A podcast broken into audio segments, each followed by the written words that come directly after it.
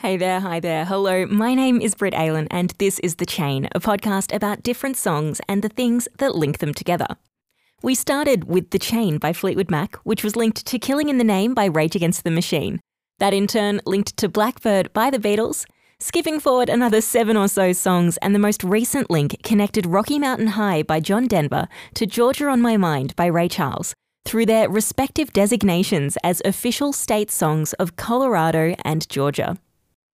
This episode, we're going to look at the songwriters behind Georgia on My Mind as we link to the next song in the chain.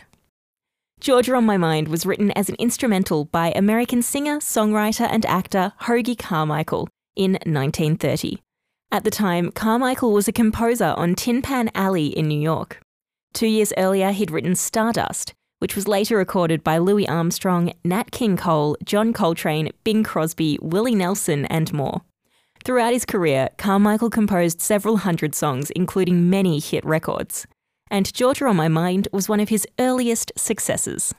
Stuart Gorrell was Carmichael's housemate. They'd met at Indiana University when Carmichael was a law student and Gorrell was studying business, spending many nights together at the Book Nook, a local jazz club. A few years later, after Carmichael had been fired from his first law job and turned to music instead, the two roomed together in New York City. One night, at a party, Carmichael played a piano line that he'd written, and fueled by some borrowed scotch, Gorrell began to improvise some lyrics. The two of them stayed up into the early hours of the morning, finishing what would become Georgia on My Mind. However, when Carmichael registered the song with ASCAP, the American Society of Composers, Authors and Publishers, Gorrell's name was left off the copyright. Royalties were sent to Carmichael as the sole author of the piece, although he did pass on a share of the profits to Gorrell. Now, there are three main payment streams through which songwriters earn royalties. Here's a breakdown from the Nashville Songwriters Association International. Songwriters are paid via three royalty streams mechanical royalty. A songwriter receives a mechanical royalty from the sale of a song on an album or a legal digital download. This rate is set by a copyright royalty board made up of three judges who meet every five years to set rates. The original mechanical royalty was established in 1909 and set at 2 cents. Today, the current rate is 9.1 cents, typically split with co writers and publishers. Performance royalty. A songwriter receives a performance royalty when their song is performed on terrestrial broadcast radio, in a live performance venue, or via online streaming services. In the United States, performance royalties are paid out through performing rights organisations ASCAP, BMI, and SESAC, and are governed by consent decrees from World War II, requiring the PROs to go to rate court to receive their rates from entities seeking to license the songs they represent. Sync fees. A songwriter receives a sync fee when his or her song is licensed for use to synchronise with video, i.e., television, movies, or YouTube videos. This royalty is freely negotiated in the marketplace and is typically split 50% to the writers and 50% to the artist and record label.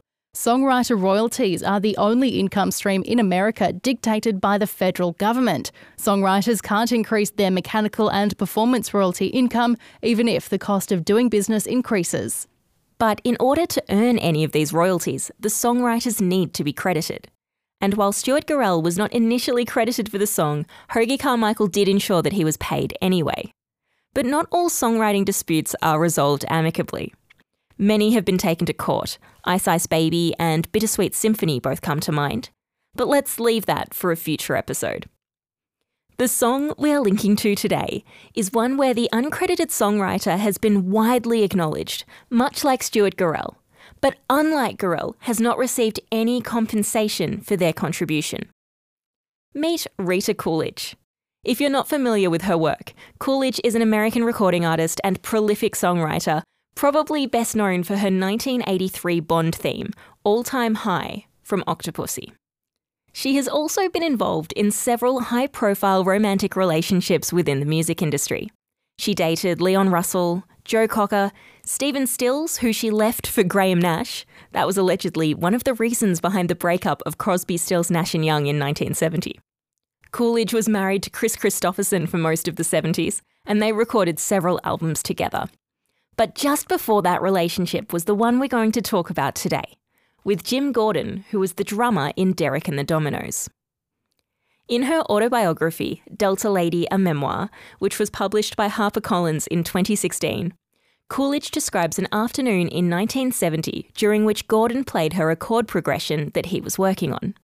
Quote, the chords Jim played for me were in the key of C sharp and built to an eight note refrain before the progression repeated.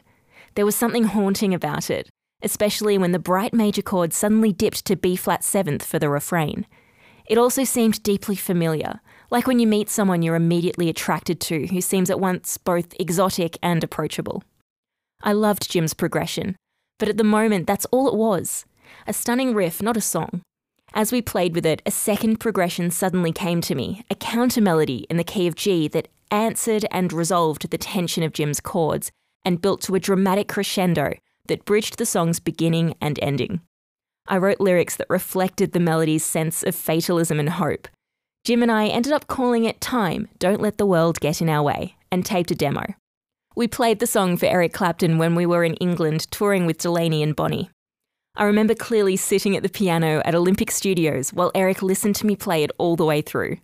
Jim and I left a tape cassette of the demo with Eric, hoping, of course, that he might cover it. But what happened next was unexpected. Here's Coolidge on Good Day LA with Steve Edwards. Uh, I was in the studio having photographs made for my new album on A&M Records, and Layla came over the speakers I hadn't heard it before, it was just recent released. And I heard it over the speakers, and suddenly the veins kind of started popping out in my neck. There were photographs from the photographer of my rage. Really? And I said, That's my music. That's my music. I wrote that song. I wrote that. And immediately began what I thought were the steps to be taken to find out, you know, am I, am I, am I given writer's credit? Because nobody had told me that it was being recorded.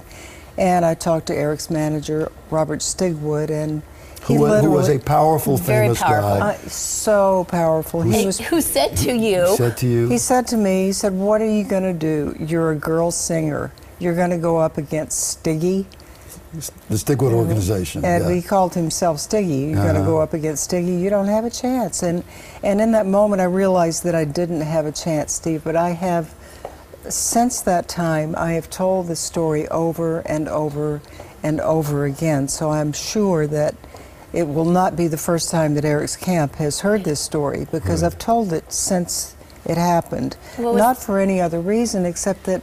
As a writer, you kind of want to get credit. For You weren't even looking for the your money. Is it the money or the- no, it's No. not about the money. It's just about and, the and Jim honesty. Gordon, the great uh, United drummer, uh, who was your guy at one point, uh, he's got the credit.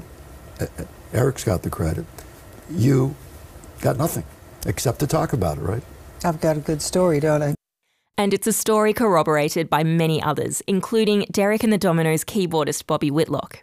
In an interview with Eric Clapton fan site Where's Eric in 2011, Whitlock said of Layla, quote, Jim took that piano melody from his ex-girlfriend Rita Coolidge.